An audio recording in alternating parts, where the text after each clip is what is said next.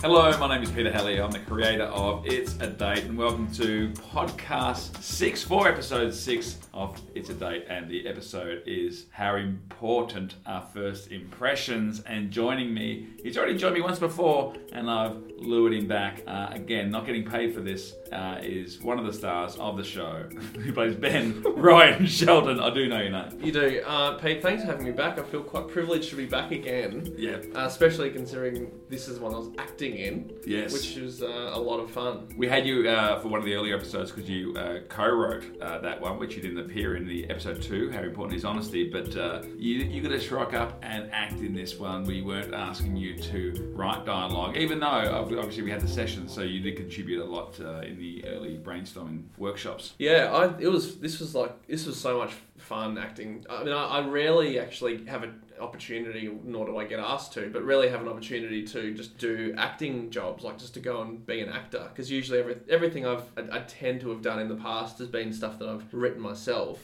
for myself. So and then have to worry about the editing and ha- if it all makes sense, blah blah blah. So this was like a great chance to just do something, just rock up and act, and not have to worry about anything else. Yeah, and it was, uh, we should point out, directed by Jonathan Brough, this episode, uh, co written by Jess Harris.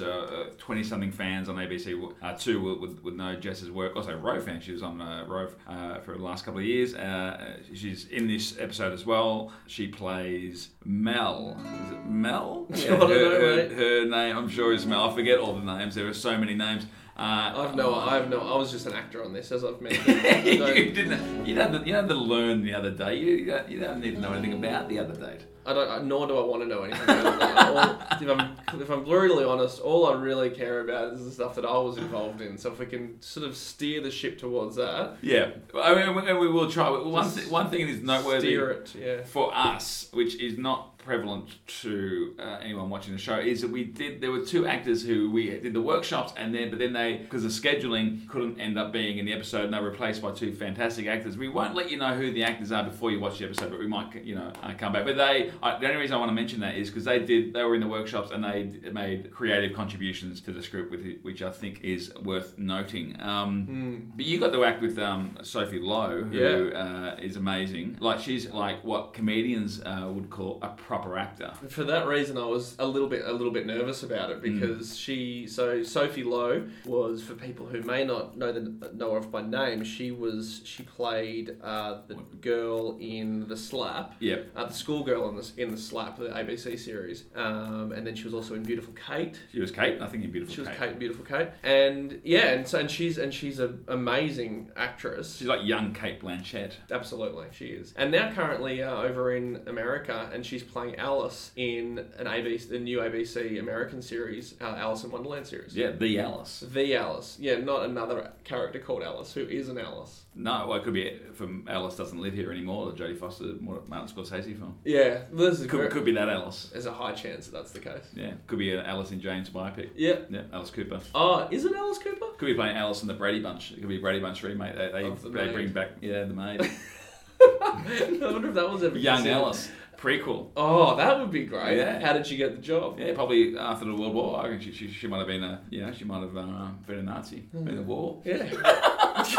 well, these these are all the issues that can be explored in the Alice spin-off.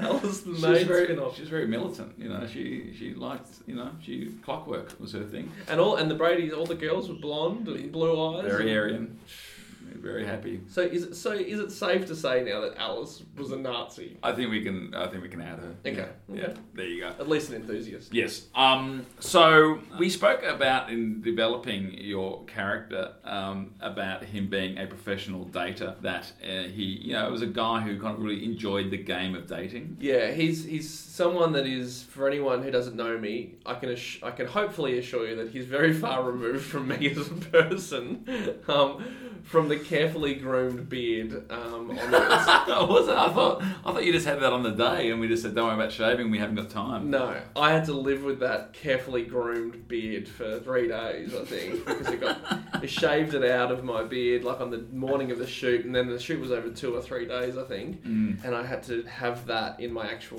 life. But the, yeah, the, the guy, the character I played, Ben, he's um he's He's what is commonly known in in circles as a head. I when I, when I was directing John Wood's episode, and I just gave John Wood a direction to kind of laugh at his own jokes a bit more, and he said to me, um, "Oh, I get it. I'm the wanker of the series," and I did quickly retort, "No, Ryan Shelton."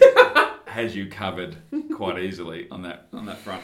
Um, Good. Uh, yeah, and, and this kind of idea came from I think when we wrote the pilot together, us just going and having lunch, and we kind of came up with it. We just started spitballing this character, and we kind of improing Mm. lines of this character, his talks, and like yeah, it was kind of I think even based on you know either somebody you knew or or, or, or a mate. It's it's yeah, it's like it's that sort of person who doesn't it doesn't not only doesn't like silences, but also just is happy to talk about anything that might come up. Anything any kind of link or segue that they see in the room, it's like that's worthy of conversation. so it's like so like you notice the the chairs that you see on gee, good chairs. I don't mind a chair with like a, a back that's not too flat. I hate 90 degree chairs, you know. There's someone who just has that likes likes to mention every thought that goes through their head. Yeah. And it's to everyone else, it's boring.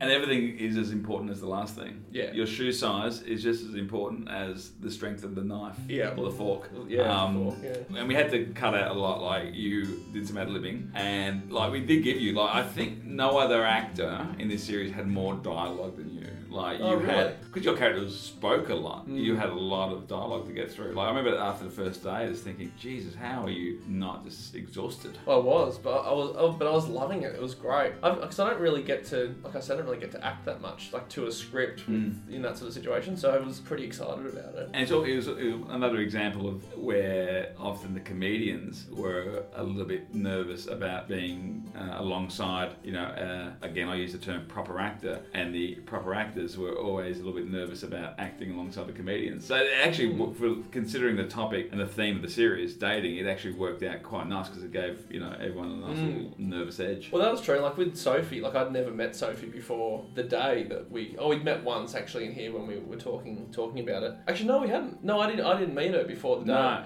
I met her on the day, and which I, I imagine probably happened a little bit with other shows. Yeah, well, as well. it's well, actually no, because most people were involved in the workshops, but uh, Oh, yeah. the the role was originally, and like I said, and we'll, we'll uh, let you know who it was afterwards, just to give them a tip of a hat for uh, their creative suggestions and, and input. But Sophie came on, yeah, came into this date uh, Mm. after it was written for somebody else, and it was great. We, we I with Laura Waters, our producer, met with Sophie. She came into the office, and we met with her, and we said, we know you haven't done comedy before, but yeah, we think you'd be great for this, and and um, and she she said, I'm so glad to do comedy. She goes, every every time I get a script, I just get to page 13, I just end up getting sexually molested.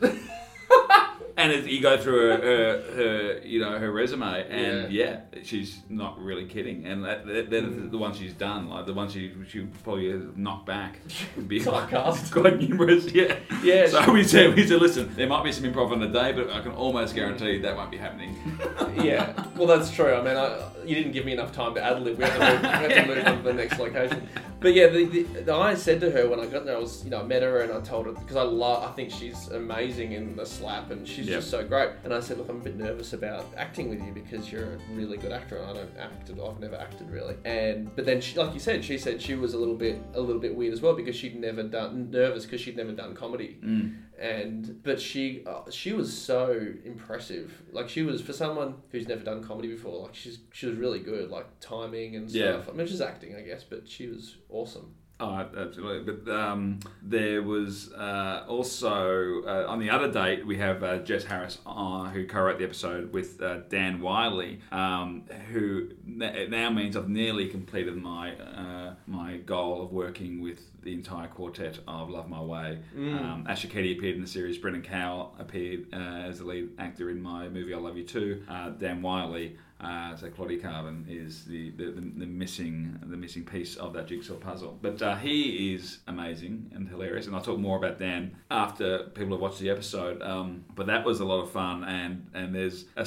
actually no in your in your date there is a monologue that Sophie gives, and I want to talk about that when we when we do come back. Because uh, yes, it's, it's possibly one of my favourite moments in the series. Uh, one thing that surprised me when I watched the series back after we shot it and it was all put together with you know Kit Warhurst is amazing. Seeing is actually how touching this episode is. Like I I honestly thought this would be the one where it, we weren't necessarily trying to tug at the heartstrings. It just like I kind of always thought this was the funniest script that we kind of wrote, like straight out, just funny, lots of funny lines, lots of funny this and that, and we weren't trying too hard to kind of go, oh, like last week's episode with Nazim and Kate and Kate and uh, Nadine was really kind of really sweet, you know. Um, I mean, I think you know I could, I knew we were kind of tugging at the heartstrings a bit, but with this one, I didn't really think. And then I saw it, and I thought it's just as touching as all the other ones. Like there's something really. Well, I think Your character is really, you know, I mean, like I said, we'll talk maybe more about it on, on the back end, but uh, you know, there's a bit more depth, and that's just a credit to the four of you for giving those performances.